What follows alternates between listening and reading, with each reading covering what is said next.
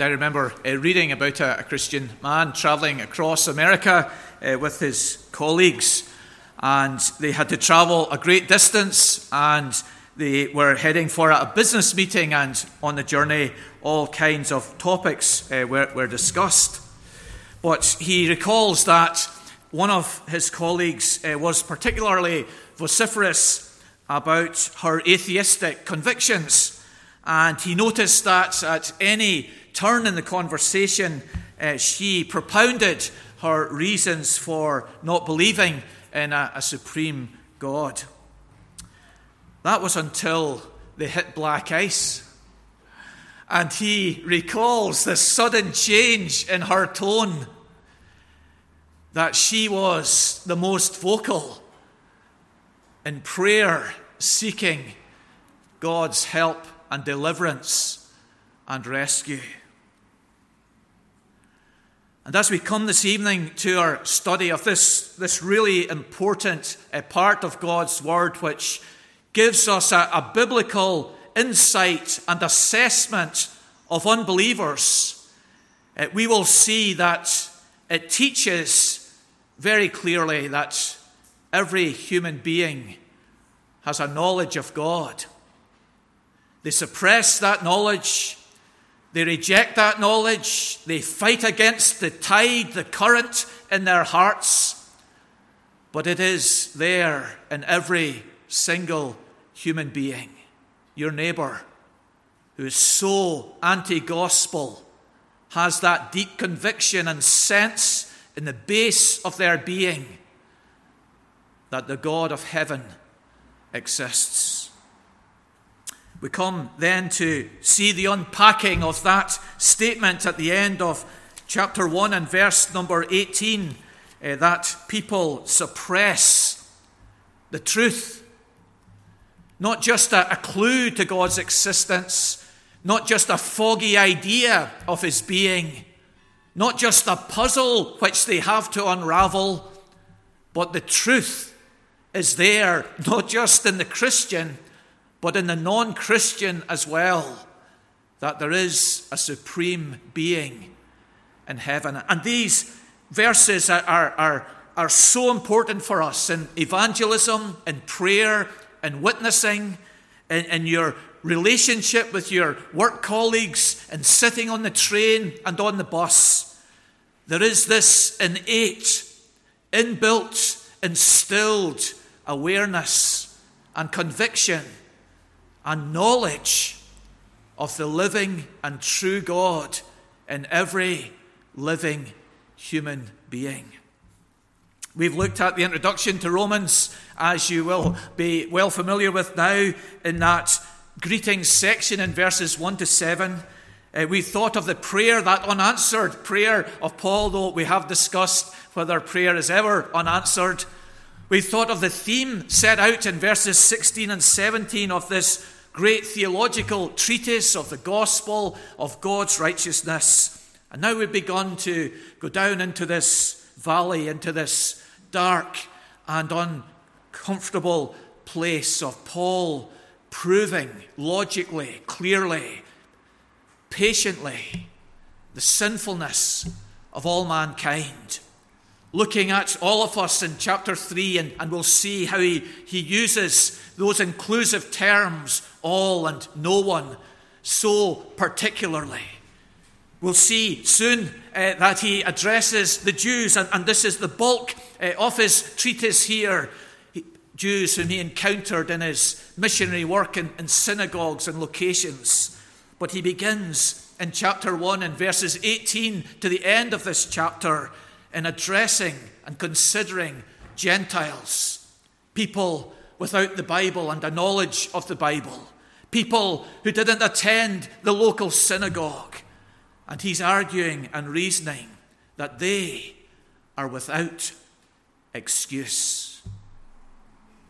So we come this evening uh, to think of general revelation, of this revelation of God uh, in creation, which those who don't have a Bible and don't have a church, don't attend a church or read a Bible, have. They still go out each day or look out from their, their chair, their bed, into God's creation And it is a book in itself. It is speaking to them. It is conveying a message uh, which can be read and learned. Let's think, first of all, of the contents of general revelation. We're thinking here of what nature reveals to mankind. What is it? What amount of knowledge does a person get from the world around us? Paul emphasizes that this knowledge is coming uh, from the creation in verses number 19. What can be known about God is plain to them. God has shown it to them. Verse 20 His invisible attributes, His eternal power is perceived ever since the creation of the world in the things that have been made. In verse 20. And so, from creation, from the things which have been made, there is this unveiling, this revelation of God. And this is a common understanding of the Old Testament, isn't it? And we were thinking and singing about this today. In Psalm 8, that nighttime scene, uh, the psalmist looks up at the moon and the stars, which God's own fingers have made, and he praises God, how excellent in all the earth, and he feels small in comparison to the mighty works of God. Here are, is this area of creation, the night sky, which is proclaiming the greatness of God. And then in Psalm 19, which is the daytime scene of the sun moving through the heavens, the psalmist also hears the, the creation speaking this message a revelation of a God who is great and powerful and majestic. So, from the creation, the Old Testament understands God is speaking. The psalm goes on to talk about the universal language of creation in Asia and in China and in Europe, whatever location, whatever age, whatever position geographically, the heavens, the earth, the creation is addressing this message to all of humanity. But what is the message? What amount of information is being conveyed? What are, are the, the, the, the, the bodies in the heavens and the, the creation on the earth able to say? What can they communicate? And Paul's really clear here. He sets it out for us. He says the invisible attributes of God are revealed. It's this oxymoron. What's invisible is seen. That's what's going on in this revelation of God in His creation. The invisible God, and this is a, a dominant position within Scripture, emphasizing that no human being can see God. We, we, would die, the Bible says, if we see God. But that unseen God, in His grace and mercy and goodness, makes Himself known. And one way in which He does this is in the work of His hands.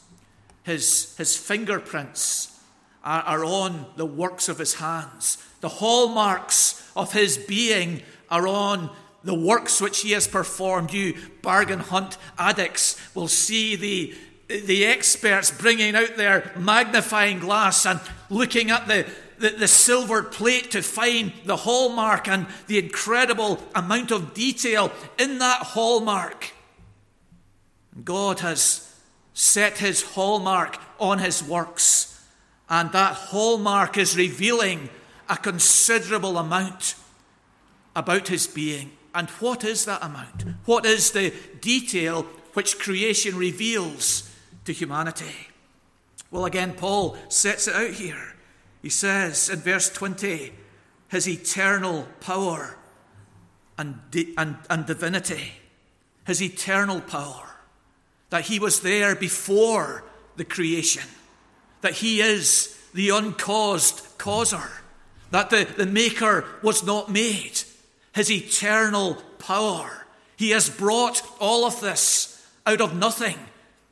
The world is indicating, showing, speaking, revealing that someone greater than the sky and the stars and the moon and the sun and the clouds has made this. What a being he must be. And every day and every night, this message is being beamed down from the heavens and the earth to every Gentile, to every non churched person, to every being that doesn't open their Bible. This revelation is coming to them. But not just his eternal power, but also his divine nature. That there is a, a, supreme being, a being greater than us, a being who has what we call the incommunicable attributes of his omnipresence and subsequently of his omniscience.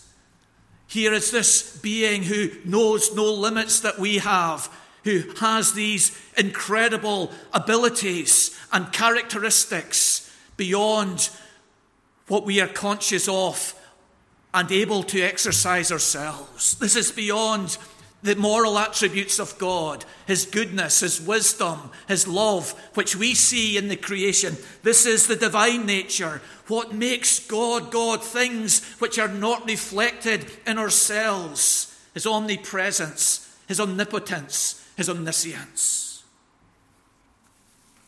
General revelation, revealing the invisible attributes of God, Paul says.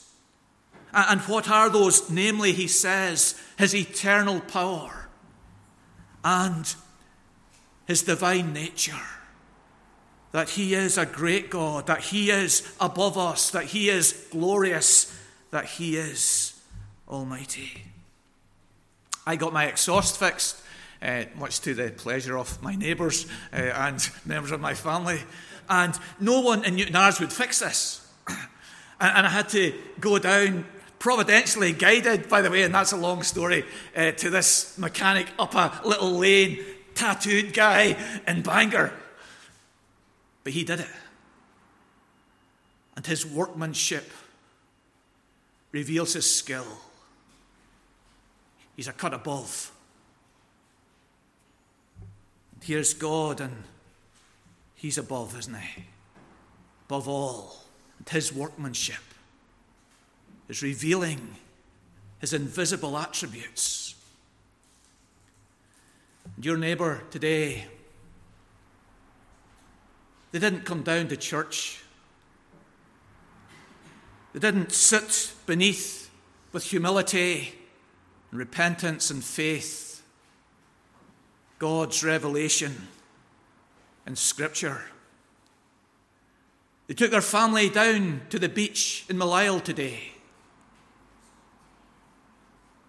But they were still hearing the revelation of God. As they looked at the sea and at the sky and at the hills, God was speaking to them that He is eternal, that He is powerful, that He is divine. This general revelation, the contents of this general revelation, to ponder this, to think of this that our neighbour has this beaming down to them, coming to them, speaking into their soul day by day. But the second point we want to think of here, uh, the apostle uh, makes and considers, is the clarity of general revelation. And, and there's an important point, and, and you've probably begun to think about this point already, and, and this distinction uh, which is discussed and, and considered between the knowable and the known. Okay, God's invisible attributes are knowable from creation, but are they known by every unbeliever? Is this just a, a possibility? Uh, what's John Murray? He, he puts these two words the design of God or the, the result of God. The design is to reveal Himself, but is that realized in the, the hearts of unbelievers? Do they know God? My children play uh, this, this game, uh, a word game. Uh, there's usually eight letters And then there's a crossword attached to this, and then you're to make the words for the crossword from these eight letters. So the answers to the puzzle are knowable. But often they come and ask you the answer because they're not known. And that's our point now. Yes, this revelation of God is knowable in creation, and is that all there is? The knowability of God, the possibility, or is God actually known in the depths of the hearts of unbelievers? The design is to reveal, but is that design fulfilled? Is it a result in the hearts of the Gentiles who had no church or no Bible that they had an interest in? And I would argue that God's revelation in creation is not only knowable, but that it's known. It's not only his design to reveal. But the result is that he does reveal. And that every unbeliever, in the depth of their being, has the truth, knows God, and so they are, Paul says, without excuse. See the terminology uh, that Paul uses here in verse 19. For what can be known about God is plain to them. So here's the knowability. There is this revelation, this clear revelation in the heavens, in the earth. It is there, it is speaking, it is manifesting the invisible God in the works of his hands. That knowable revelation is all around us. But the apostle goes, goes on and he says in verse 21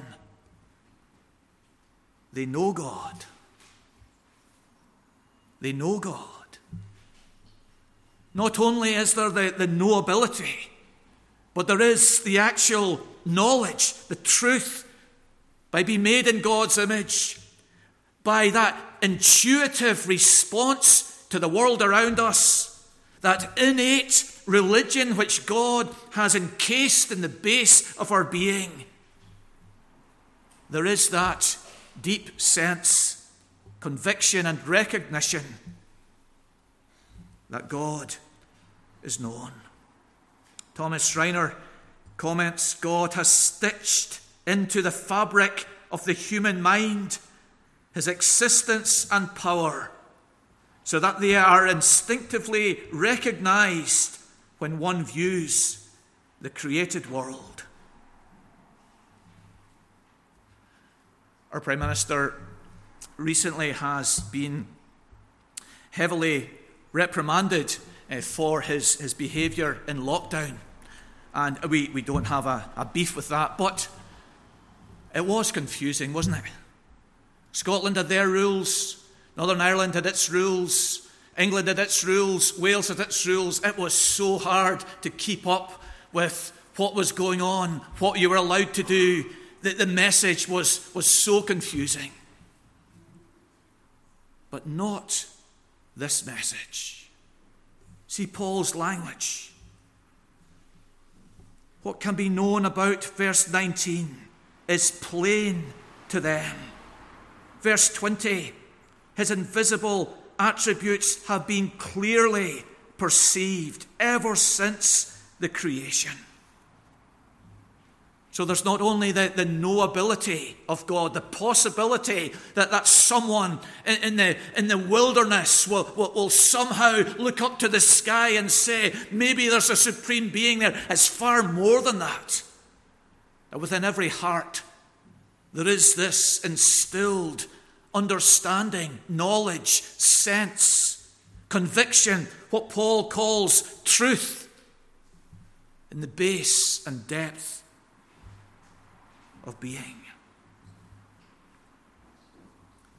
The clarity of general revelation, the contents of general revelation, and thirdly, the consequences of general revelation.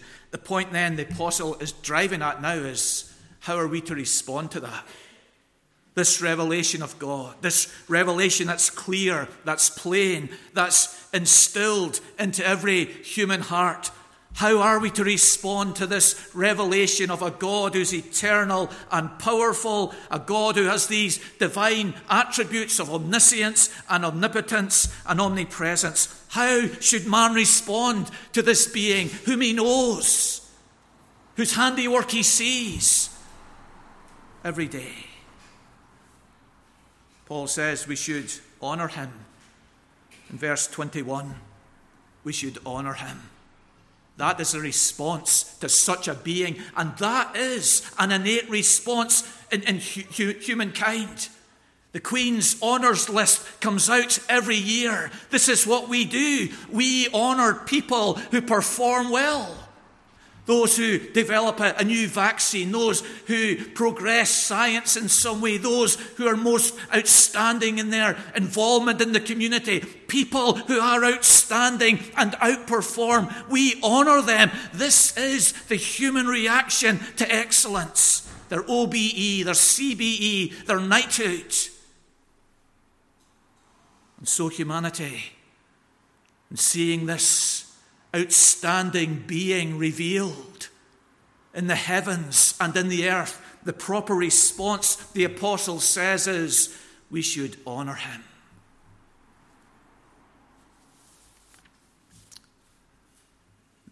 They do this in, in heaven, don't they?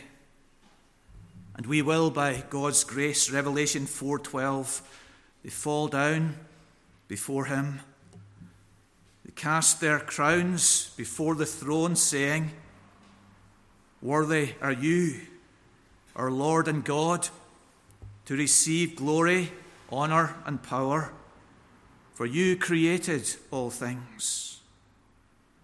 And by your will they existed and were created. That's the response that we are to have to this revelation of God in creation. This is the response of the glorified beings in heaven to God's creative work. They fall down before Him with honour and worship. The second response the apostle identifies in verse 21 is to give thanks to Him to praise Him for the beauty of His creation, the suitability of earth and its atmosphere to mankind, for the harvests that He grants us every year, for each season, for each sunset and sunrise, for horizons, for starry skies and landscapes, for oxygen, for blue seas, for green grass.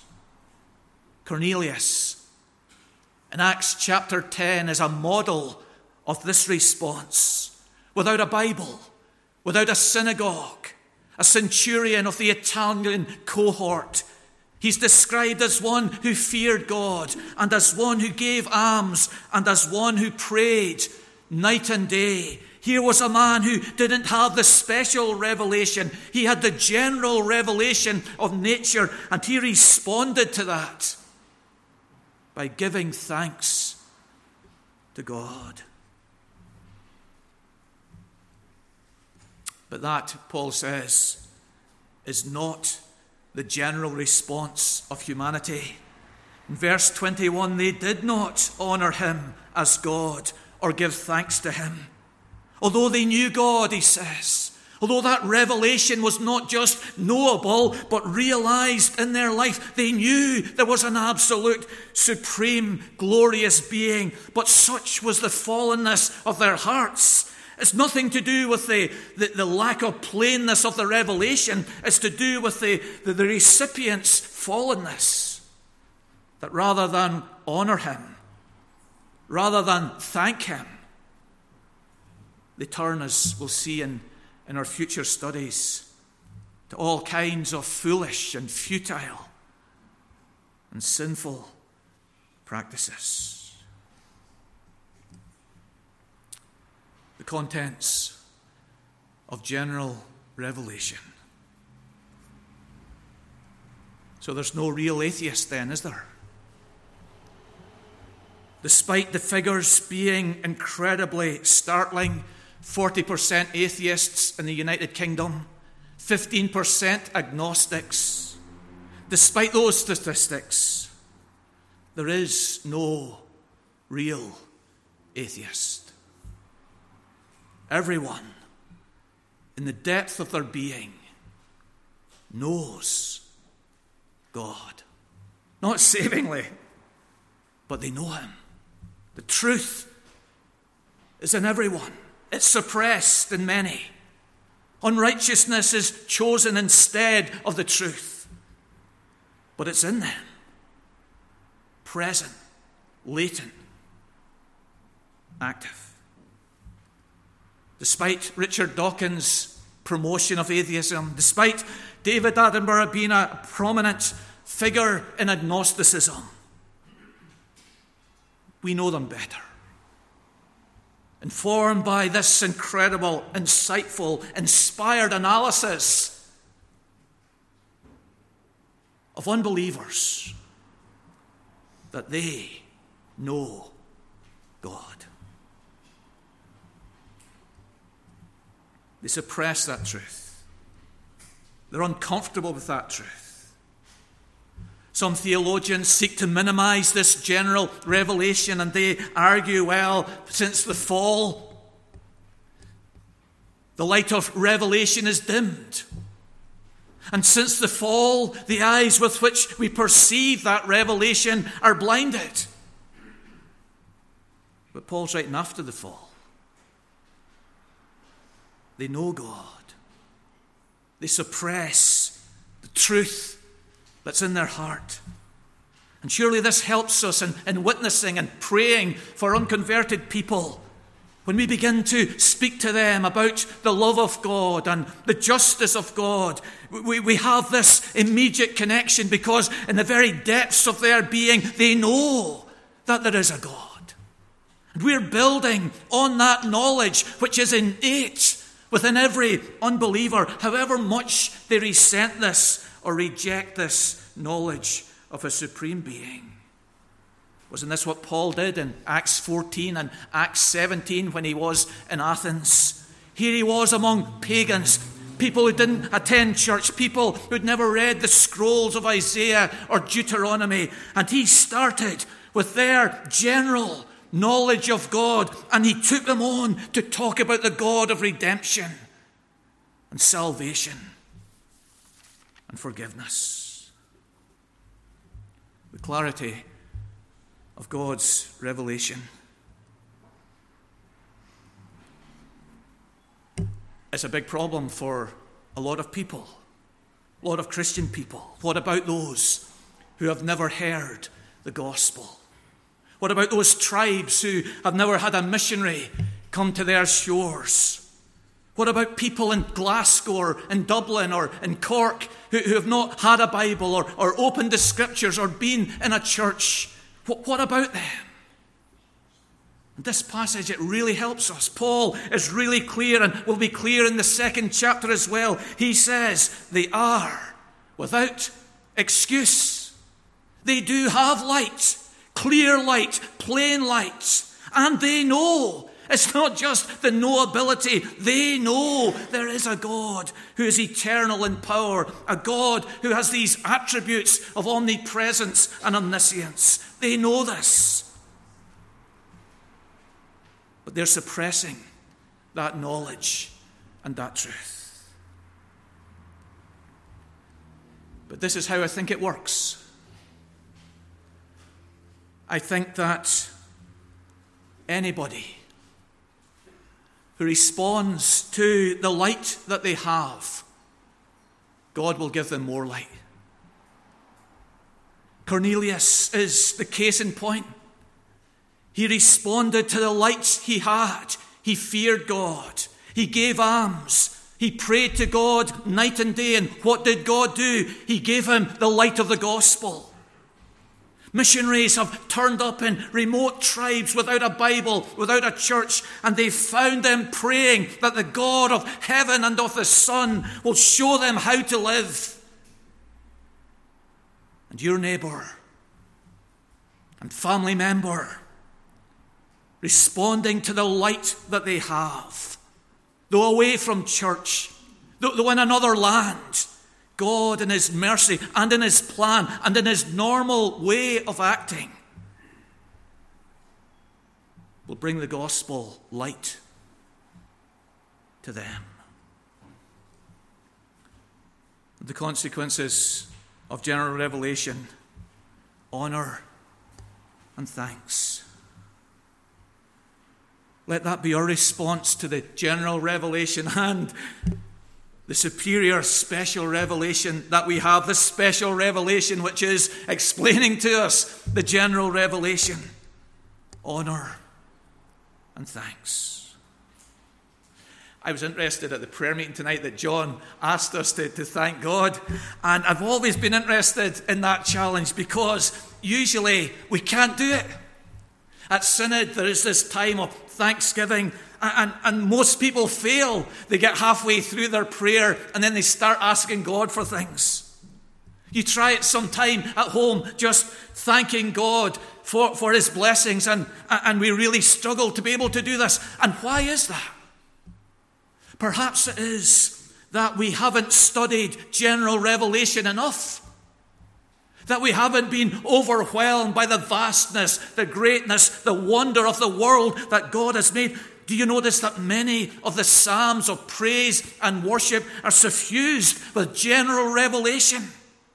This the psalmist soaking in the wonders of the power and eternal being and omnipresence of the God who has revealed himself in the world out there. As we study that general revelation, perhaps within our hearts, there will be strength in this honour, this thanksgiving, which characterizes the glorified spirits in heaven. And so in creation, there is an amazing, a wonderful, a universal revelation. But it's not enough. It doesn't tell us about Jesus and his love and his death. And we need the special revelation of God's word to do just that. And so let us pray for the prospering of Bible translation societies, that God's special revelation will be taken to every tribe and people who only have general revelation. Let us pray that groups like Asia Link will be able to reach all those unreached peoples which they desire to reach.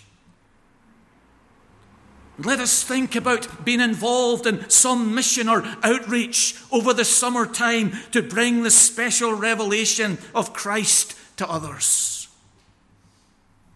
Let us, in this week, with a little more love and a little more appreciation, take up God's special revelation in our own hands and in our own hearts Read of Jesus' grace, forgiveness, and life